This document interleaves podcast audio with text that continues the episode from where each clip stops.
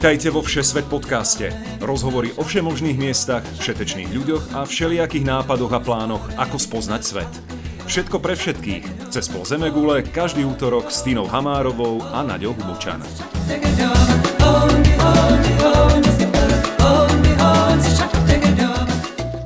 Ahojte priatelia, cestovatelia aj poslucháči. Volám sa Tina Hamárová a po minulotýždňovej epizóde, kde Nadia spovedala našu dobrú kamošku Sašu o Švedsku, sa ja dnes sama porozprávam s mojimi super backpackerskými rodičmi o cestovaní po Havaji.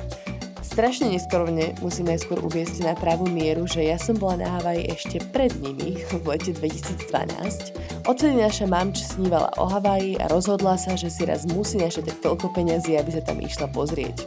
Viete, pre vysokoškoláčku bez zásadných výdavkov je v podstate veľmi jednoduché ísť sa ješiť na Havaj. Ale ako sa to podarilo pár po 50 z Považskej Bystrice, obom zamestnancom štátnej správe s vrúcným vzťahom k stanovaniu? O tom presne bude dnes reč aby ste si nemysleli, že ste už najlepšie roky prešvihli, pretože cestovať sa dá vždy a za akýchkoľvek podmienok. Mojimi dnešnými hostiami sú Mirka a Jarko Hamárovci, alias Mamč a Oco. Tak ahojte rodičia, keďže ani v tomto prípade sme neporušili zásadu, že rozhovor vedieme minimálne cez 6 časových zón, tak mi povedzte, že čo je nové na Slovensku teraz, v ľúbeznej považskej Bystrici, lebo tak ja už som, viete, na druhej strane v Austrálii. Ahoj. No tradične, celý júl je upršané počasie, ale ja som sa aktuálne vrátila z návštevy Talianska, z Bolone a z Florencie, tak som si aspoň na chvíľku uspokojila svoje cestovateľské chúťky. Uh-huh. Čaute. No ja sa venujem bežne svojej záľube a to je cestujem po Malte, respektíve v súčasnej dobe som na betóne. Uh-huh. To robíš, to robíš každé leto, nie? Tak hm, musím sa niečím zamestnávať cez eh, letné obdobie. Jasné, no smutno mi je za Párskou Bystricou za vami, za Mexikom. My sme akorát včera dorazili do Port Douglas, šoferovali sme proste 3 dní z Brisbane, aby ste si to vedeli približne predstaviť, koľko trvá tá vzdialenosť. A Port Douglas je teda také mestečko na veľkej koralovej bariére, na úplnom severe Queenslandu, je už v tro tropoch, takže to vyzerá tak, že sú tu krásne pláže a do tých pláží rovno ústia obrovské dažďové pralesy a, a tak mi to tu nejako vôbec pripomína Havaj.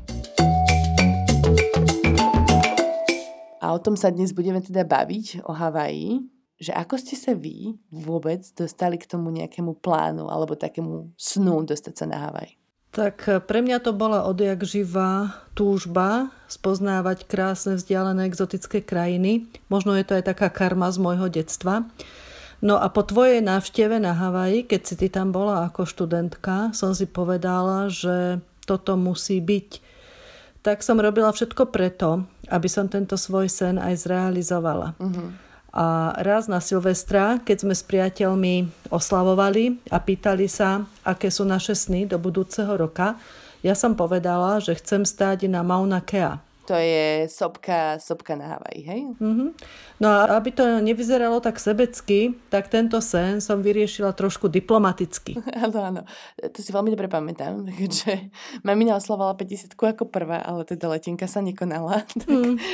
veľmi šikovne vymyslela, že však je teda kúpi otcovi na 50 ďalší rok. On chudák ani nevedel podľa mňa, že, že by tam chcel ísť, ale tak chcel tam ísť, hej? Mm, jasné. Vieš nejako tak akože pre predstavu poslucháčov si možno spomenúť, že koľko stála tá letenka, že ono to bolo dosť dopredu a tá cena bola relatívne výhodná, sa mi zdá. Áno, relatívne výhodná, tak bolo to asi 720 eur na osobu aj s poistením letenky, ale bol to let z Krakova cez LA a následne naspäť sa letelo cez americký Dallas. Tam ste mali prestup niekoľko, niekoľko hodín, alebo vlastne deň, alebo koľko. Áno, ale to bolo vlastne super, lebo sme si mohli pozrieť aj LA, aj Dallas, mm-hmm. takže to bola ešte taká pridaná hodnota. Teraz tie letenky sa pohybujú v rovnakých cenách, alebo že či to bola nejaká super náhoda, lebo to je fakt dobrá cena z Európy, 720. No, Prakticky minulý rok sme e, cestovali za tebou. Aha, pamätám. A takisto sme nám podarilo do Austrálie zohnať doslušnú cenu za letenku. A týždeň na to vyšla cena na Havajské ostrovy za 520 eur. Uh-huh. Ale musíš to sledovať a naozaj sa na to zamerať. A čo nasledovalo teda potom? Že ako ste začali celé to plánovanie výletu, na ako dlho ste tam chceli ísť, takže opíšte zatiaľ tie začiatky. Plánované sme museli začať riešiť uh, už po mojej oslave. Čiže len pripomeniem, že vy ste tam leteli v júli, hej? Júl 2016? 2016, tak? áno. Takže mali sme dva mesiace a niečo na to, aby sme si zariadili ostatné veci, pretože my sme mali prakticky zaplatenú len letenku hore dolu. No a keďže sme chceli vidieť e, všetky ostrovy, na ktoré sa dá bežne dosť do, prísť, uh-huh. tak sme museli riešiť logisticky prelety, ubytovanie. Čo sa týka plánovania, uh, jednak mi veľmi pomohol sprievodca Lonely Planet, ktorý som od teba dostala na Vianoce ako darček, ale tiež to bolo stále tajné, lebo oco ešte nevedel. No ale potom tvoj blog, ktorý si si písala, hoci nebol celkom kompletný, René Mladenca, Aha. tak odtiaľ som čerpala veľa inšpirácie, ale v podstate bol to prieskum na internete a my sme si museli naplánovať presne na ktorom ostrove koľko dní, aby sme si podľa toho mohli buknúť letenky, takže to plánovanie je naozaj veľmi dôležité. Uh-huh. No prvá vec, ktorú sme zaplánovali, tak som povedal hneď, že teda keď priletíme do Honolulu, tak poďme hneď na ten najsevernejší ostrov, tak prvé, čo bolo, sme zháňali letenku na ostrov Kavaj. Uh-huh. Na Kavaj sme sa zdržali prakticky 3 dní, no a potom e, sme preleteli na ďalší ostrov, na Big Island, ktorý je úplne zase na juhu. To je najväčší ostrov, hej? Áno, tam sme stavili 5 e, dní, uh-huh. no a po ďalší deň sme sa presúvali na ostrov Mavi, kde sme boli 3 noci a následne potom späť do Honolulu, kde sme strávili ďalšie 4 dní. Každý z tých ostrovov má nejaký prívlastok, že? E, keby ste tak možno vedeli iba úplne v skratke vypichnúť, že čo sa dá na ktorom vidieť. No, ťažko v skratke, ale pokúsim sa. Takže poď, poď Kauai má prívlastok Zelený ostrov kvôli prírode, tej nádhernej niekoľko odtieňovej zelenej. Eh, čo ta sa tam oplatí vidieť? No pre nás to bol kanion Waimea, ktorý sa nazýva Grand Canyon Pacificu uh-huh. a ty si ho tuším videla aj z táčej perspektívy však. Hej, hej, a to teda som, to je, to je moja najobľúbenejšia, najobľúbenejší zážitok z Havaja.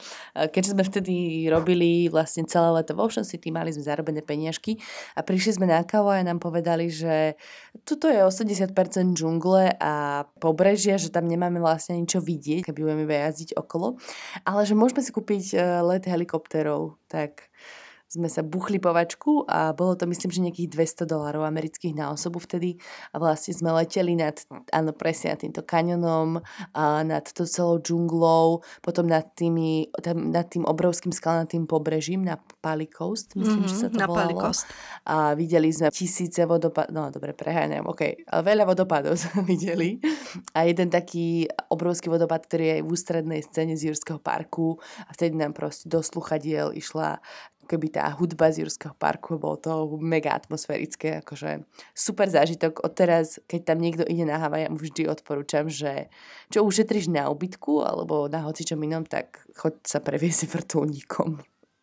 Tak toto my dáme na budúce. No. A potom sa mi veľmi páčili ryžové polička v údolí rieky Hanalej a tiež sme navštívili najsevernejší bod ostrova, ktorý sa volal Kilauea Point a bol tam taký gíčový biely majáčik. Dobre, poďme na ďalší ostrov. Takže potom druhý bol v poradí Big Island s prívlastkom Orchideový ostrov. A toto sa musím spýtať, nie je to sopečný ostrov? Ja mám pocit, že on to mal prívlastok Ja som našla sopečný. orchid, okay. ale určite je tam veľa sopiek, kvôli ktorým sa tam chodí. To znamená, že môj sen sa naplnil návštevou a výstupom na najvyššiu sopku sveta, Mauna Kea. Mm-hmm. To bol náš cieľ, ktorý má výšku 4205 metrov, ale zároveň pod morou má ešte výšku 6000 metrov, čiže dohromady je to vyše 10 000 metrov, čiže dá sa povedať najvyššia hora sveta.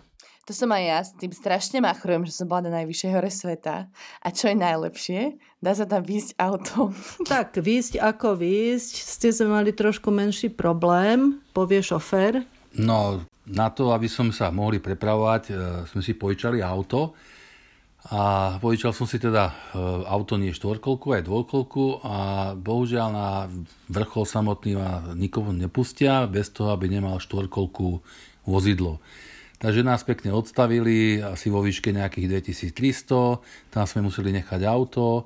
No a keďže tam nepremáva žiadna mestská hromadná doprava, takže sme stopovali po 50 normálne, jak tínežeri. Bože, vy ste stopo... Toto ja, ako to, že toto fakt neviem. No a stopli sme si e, dvoch miestnych borcov, ktorí nás zobrali na štvorkolke na takom jeepiku malom až na samý vrch kde teda sme strávili asi 15 minút, pretože tam bola neskutočná vetrica a hlavne podchladzovanie, takže sa nám zdalo, že to, čo všetko máme na sebe, je nám stále zima. Strašne tam fúkalo.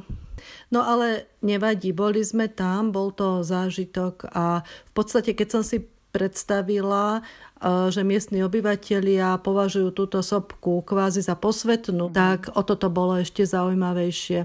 No a zaujímavé je, že sú tam tieto astronomické observatória, pretože je to ideálne miesto na pozorovanie hviezd, oblohy a myslím, že tam aj robili nejaké experimenty, čo sa týka napríklad života na Marse a tieto takéto testovacie záležitosti. to určite, hej. Ako to tam vôbec vyzerá ako na mesiaci, úplne mesačná krajina, že? Mm-hmm. Alebo Mars. Skôr Mars, je to také červenka z toho hnedé. Je tá sopka aktívna? Lebo teraz sa veľa hovorí o aktívnych Nie, nie, nie. Táto už je, chvála Bohu, vyhasnutá. Mm-hmm. A ona ani nie je súčasťou National Volcano Park ten sme potom navštívili ďalší deň a tam boli aj aktívne sopky, v tom čase len také mierne fufňajúce a dymiace.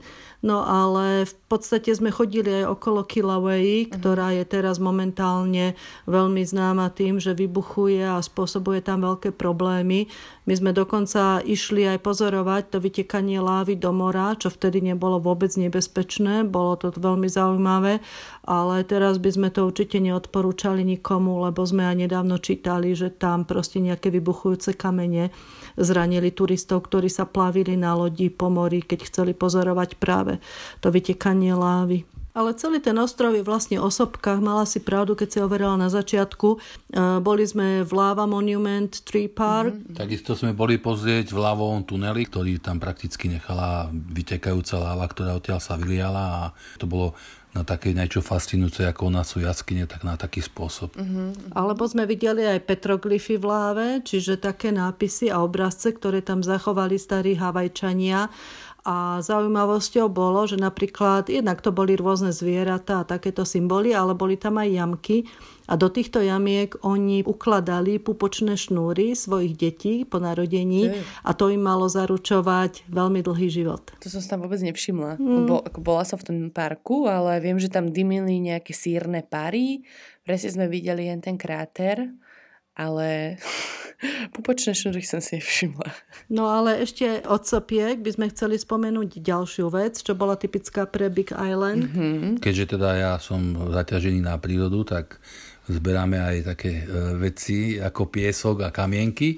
Môžem povedať, že sme navštívili totálne čiernu pieštitú pláž, na ktorej sme dokonca uh, zažili veľké obrovské krevety, ktoré tam, karety. karety, ktoré tam uh, boli proste vedľa nás možná na 3 metre. Uh-huh. No ale čo mám najkrajšiu spomienku, tak to bolo, keď sme išli na jedinú zelenú pláž, o ktorej vieme.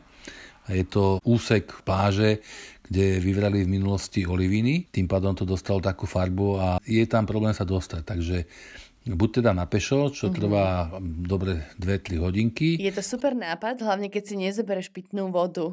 No, my sme teda pitnú vodu mali, ale keďže bolo tiež dosť teplo, tak sme uh, si zasa stopli tereňáčik, štvorkolečku.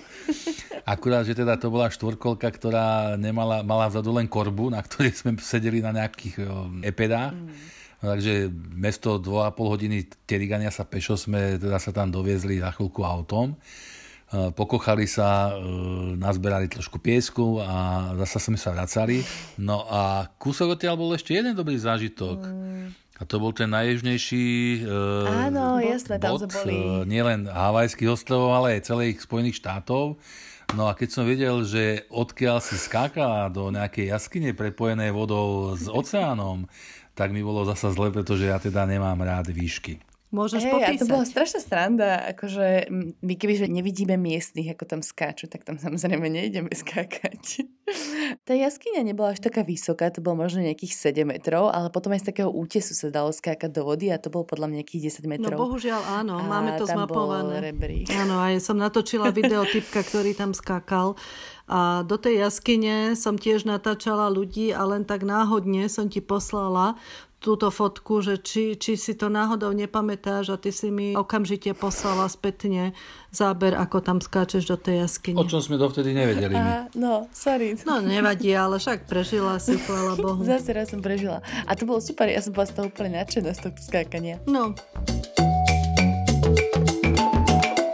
Dobre, prejdeme na ďalší ostrov. takže ostrov To je- Maui. Bol tretí v poradí, ten má prezývku Ostrov údolí, Aha. alebo Valley Island. No tak čo je zaujímavé, príroda samozrejme, tá je strašne pestrá. Od bambusových pralesov, mm-hmm. cez džunglu, sopky, až po pustú lávovú krajinu, ktorá vyzerá ako nejaká step so suchými bledými trávami. Mm-hmm. Ale zase by som ešte nadviazala na farebný piesok. Znovu nám pribudol do zbierky tentokrát červený piesok. No ale čo je typické pre tento ostrov, tak to je cesta do Hany. To iné sa nedá ani povedať. Áno, a tá je oficiálne zakázaná, že? Tam eh, myslím, že oficiálne Nie nemôžeš. je zakázaná oficiálne celá, ale keďže teda som vždycky na našich potulkách ja vodičom a mám teda na starosti prepravu a a orientáciu sa v teréne, Tak aj ja som navigácia.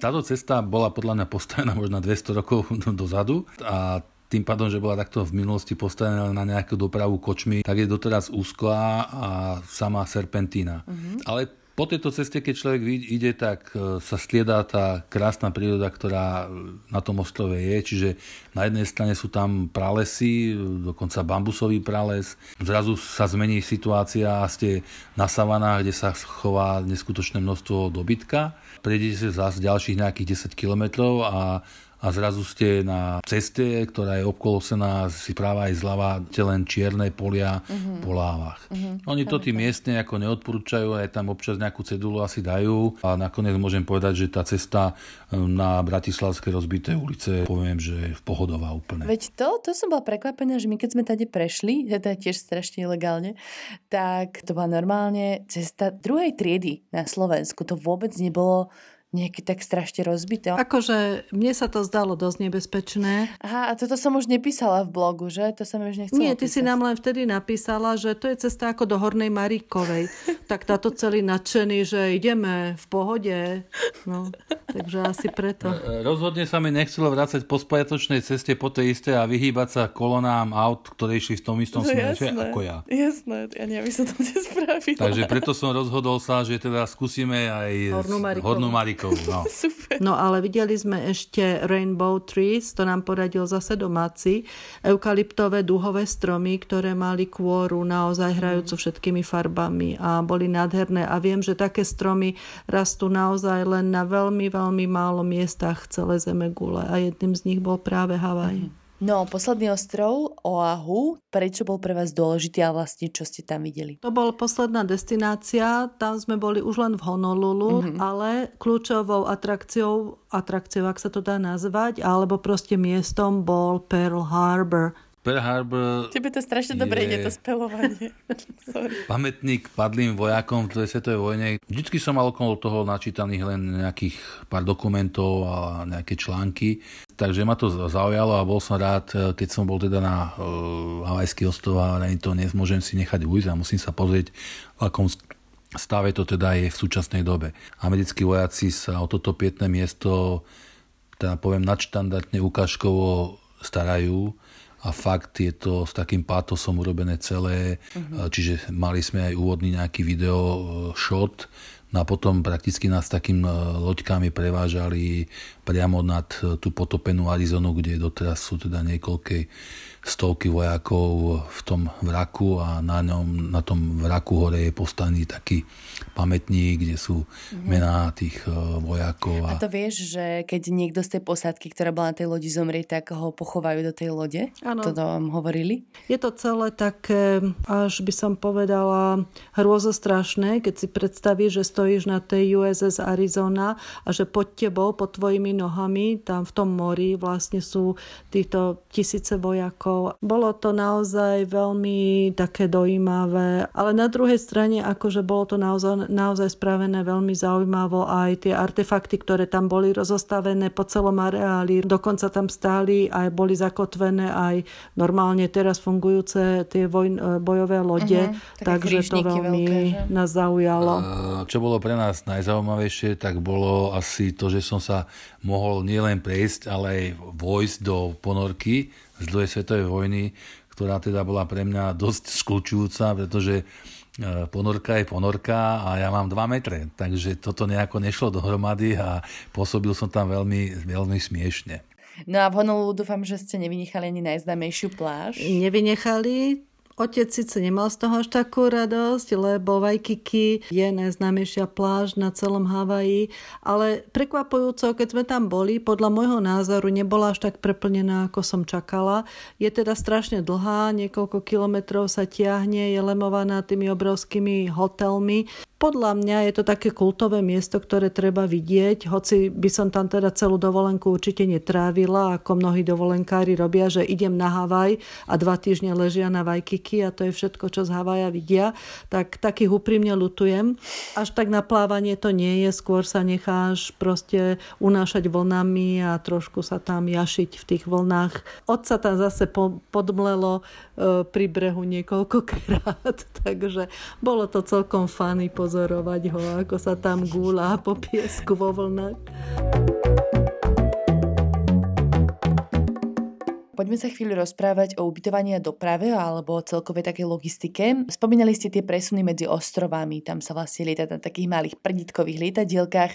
Treba to riešiť vopred, treba si buknúť miesto. Možno iba skúste spomenúť, že kde sa takéto letenky hľadajú na tieto malé lietadielka a koľko stoja. My sme zvolili stránku Expedia uh-huh. a bukovali sme lety cez dve také hlavné linky a to bola buď Hawaiian Airlines alebo Island Air. Uh-huh. Obidve sú približne aj cenovo asi rovnaké. Napríklad tie kratšie lety medzi bližšími ostrovmi boli tak zhruba za 73 dolárov na osobu uh-huh. a najdlhší let bol z ostrova Kauai na Big Island a to bolo za 140 dolárov. Uh-huh. No a plus my sme si ešte priplácali jednu veľkú batožinu, to bol ten náš nezabudnutelný army ruksak a to mohlo byť tak zhruba 15-20 dolárov za tú jednu batožinu, takže myslím si, že to bolo v pohode celé. Uh-huh. A tie lietadielka boli parádne, maličké, útulné, letušky krásne, vystajlované s kvetinkou vo vlasoch a strašne rýchlo to trvalo, len čo sme vzlietli, rýchlo rozdali malé džusiky a len čo sme ich vypili, už sme aj pristávali. Áno, myslím, že jeden ten let, to bol podľa mňa z Big Islandu na Maui, alebo také niečo nám trvalo asi pol hodinu. No. A to bolo také mini lietadielko pre 9 ľudí a dokonca nás vážili predtým, ako sme nastúpili do toho lietadla, lebo sme museli akože sa vyvážiť podľa toho, kto bol aký ťažký. Tak to bolo také, to bolo také ponižujúce. No, my sme našťastie zvolili trošku uh, väčšie lietadlá, Pripadal som si tam ako u nás v autobuse a rozhodne by som nebol rád, keby nás boli vážili k tejto no, ceste. Ešte chcem povedať k tým letiskám, že boli strašne útulné, lebo všetko sa odohrávalo vonku, aj checking, aj security, vlastne aj vnútri boli tie letiska otvorené, tam lietali vtáčiky, hrala tam taká pohodová havajská hudba, čiže strašne to mm-hmm. bolo príjemné. No dobré, a priletím teda na ostrov, hoci ktorý z nich a čo potom idem riešiť? Tak prvé, čo je, treba sa potom ostrove nejako dostávať a to bola moja úloha. Oproti každej hale letiškovej minimálnej alebo vo vnútri bolo niekoľko autopožičovní, čiže nemal som dopredu, dopredu nič zabukované, pretože z minulosti som nemal s tým dobré skúsenosti. Prešli sme dve, tri požičovne, zistili, aká je cenová politika, zobrali sme si avetko na uh-huh. Mhm. 4-5 dní, podľa toho, kde sme ako boli so sebou nosievam navigáciu Saiji. Tam ma sklamala len jeden jediný krát a to bolo na tom veľkom ostrove Big Island. Pravdepodobne je tam nejaký magický bod, by som to nazval. Tam určite, tam sa podľa mňa zbiehajú všetky magnetické síly tohto sveta. na to nás upozorňoval aj domáci, ktorý nám teda opísal cestu a presne nám povedal tu a tu navigácia bude navigovať úplne niekde inde a musíte ísť odbočiť doprava. Ja viem, neexist. Tak som zakufroval a v noci som sa musel vracať z krka hája späť. Uh-huh. A možno mimo zemšťania. Bože, toto mi ani nehovorte, veď z toho mám do konca života podľa mňa traumu, že na Kauai som videla nejakú NASA stanicu a že nám tam miestni takí typci na pláži rozprávali, že ako, ako Havaj je vlastne jedno veľké stredisko síl a je to obrovský trojuholník a je to kontaktný bod pre všelijaké akože civilizácie z iných svetov a Stačilo mi. Šla som spať do stanu, kokos. no dobre, autopožičovne. Pamätáš si, koľko boli tie, aké boli tie ceny a aké auto, auta ste si približne požičiavali? Požičiaval som si hneď, prvé auto bol Ford Focus, uh-huh. sedán. Bol to automat, čo ma teda na začiatku hodne prekvapilo a musel som sa párkrát... To nie je spojka. No, to áno, nie áno, je spojka. to nie je spojka, to bola brzda. Uh, ceny. Ceny okolo tých 100, 150 až 200 dolárov podľa toho, že na koľko dní sme mali auto požičané. Uh-huh. Takže si to riešime na dvojicu, takže to nie je zase až tak strašné, no ale čo bolo zasa prekvapivé, na rozdiel od našich PHM, tak e, tá plná nádrž e, stála 25 e, dolárov. Hej, my sme mali väčšinou, no my sme boli piati, takže my sme si brali štvorkolky GP na tých väčších ostrovoch a na Kauai sme presne mali taký nejaký malý Nissan sedan. Ale no, presne, ak si spomínali aj pri tej ceste na Mauna Kea je vždy lepšie mať štvorkolku. Aj niektoré pláže také akože nedostupné, napríklad na Kauai bola Polyhale Beach, tak tam bolo vyslovene napísané, že tu sa môže ísť iba so štvorkolkou. To, že my sme tam boli s tým sedanom, to je druhá vec, ale...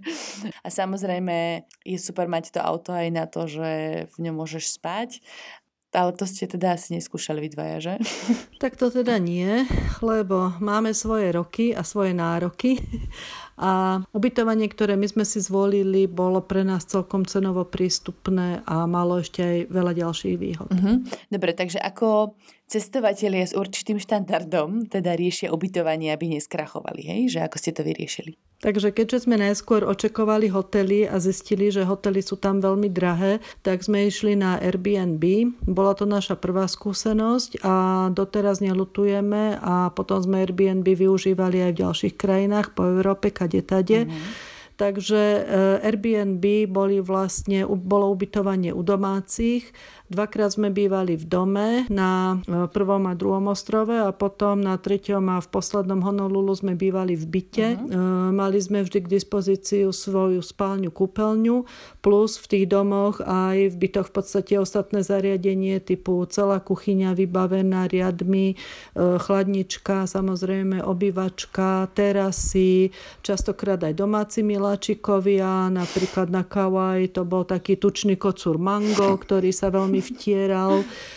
Potom na Big Islande to bol zase apatický pes Milo, ktorý vo večer nášho príchodu síce vyzeral ako vokolak, lebo my sme prišli do prázdneho opusteného domu po zotmení, kde sme sami hľadali kľúč v nejakom lokeri a mali si otvoriť dom a hľadať svoju izbu, takže vyzeralo to, že nás tam chce niekto zavraždiť, ale nakoniec sa tak nestalo.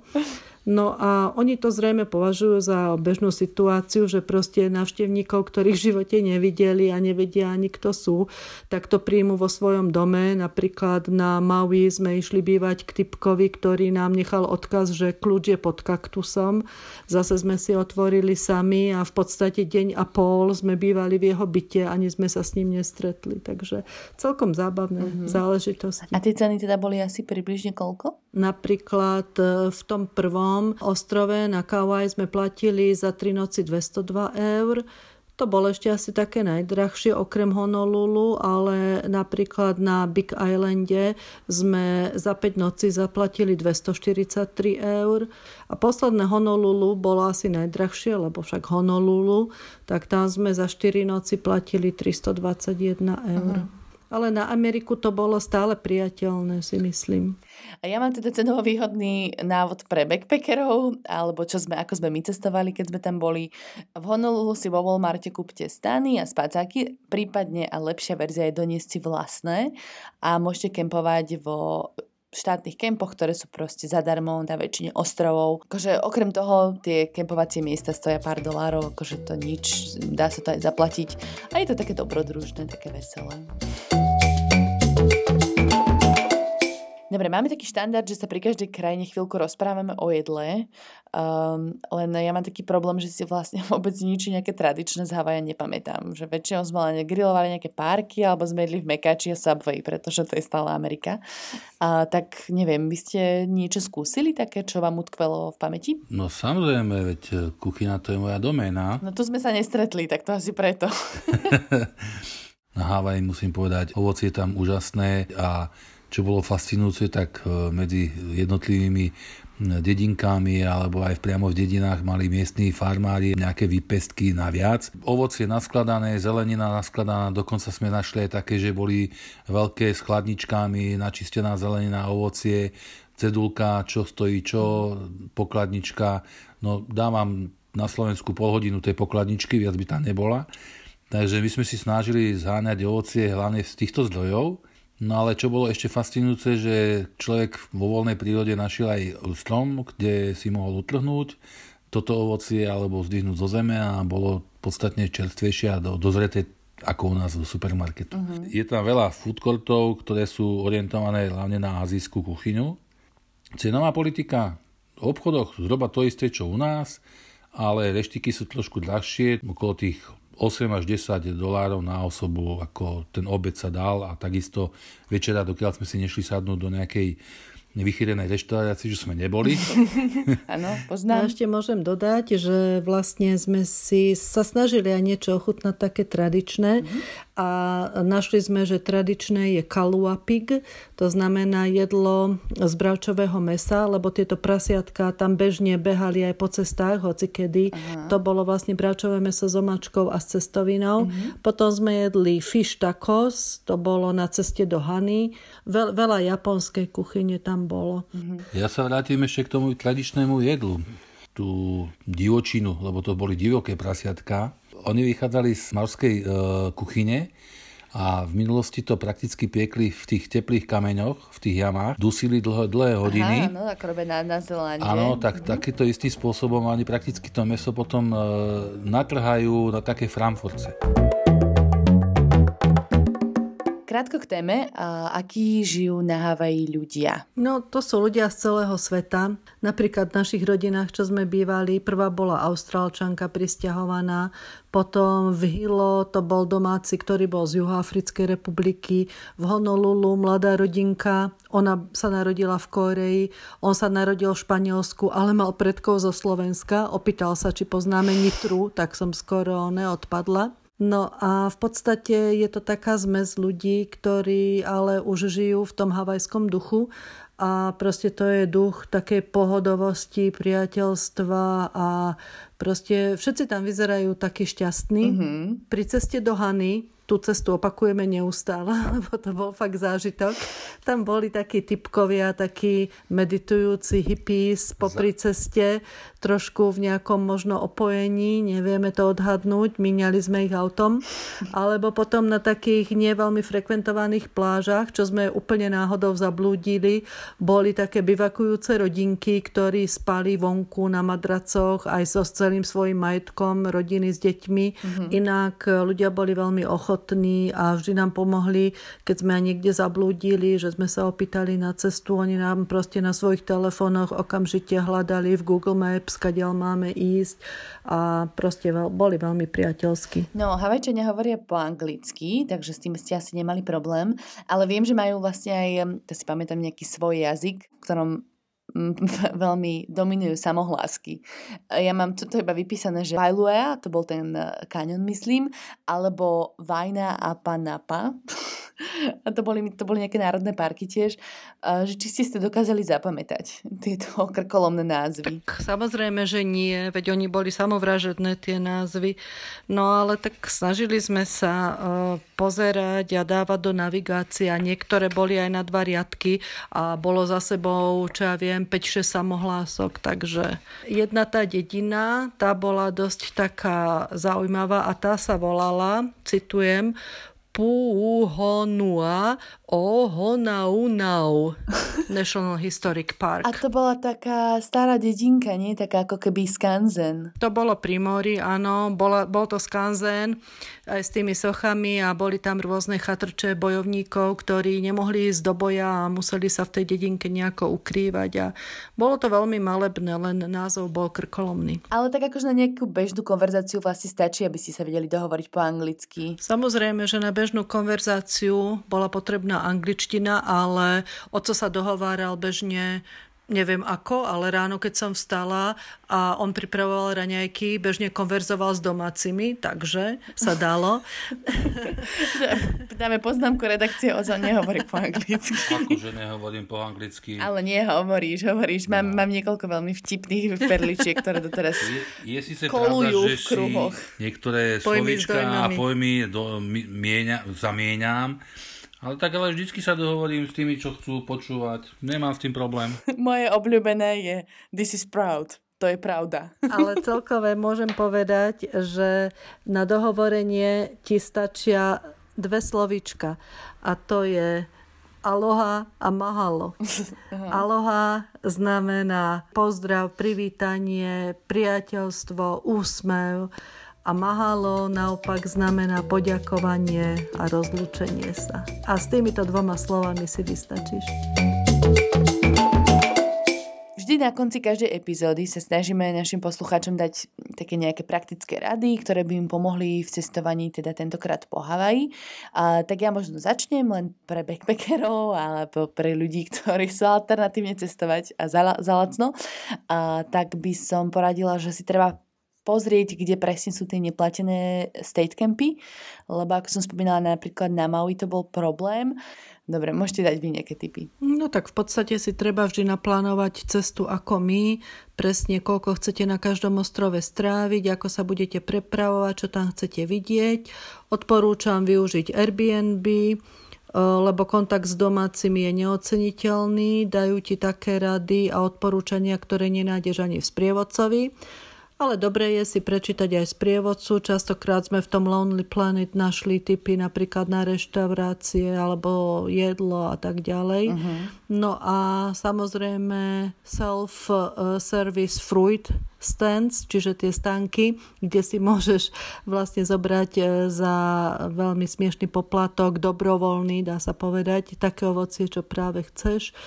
No a zobrať si štvorkol, štvorkolku na Maunake, alebo inak sa tam nedostaneš. Dobre, neplánovaná otázka. Povedzte mi úprimne, hej, vy ste proste boli pár po 50 ktorý doletel na Havaj. Bolo to pre vás ťažké? Je to, je to fakt nereálne pre slovenskú rodinu? Ale prosím ťa, čo po 50 veď vek je len číslo. Tak a keď sme to absolvovali, je... tak je to asi reálne. Mm-hmm. No, že či to bolo akože v pohode, jednoduché pre vás. No, či ste sa cítili komfortne a že či ste si to užili ako dovolenku. Áno, to, to bola dovolenka, ktorú si zopakujem kedykoľvek, znova. Aj o 10 rokov ešte. V najbližšej dobe, ak bude dobrá letenka, tak mm, zasa by sme chceli niečo urobiť takéto. A ak by bola dobrá letenka na Havajské ostrovy, letíme aj na Buci rok.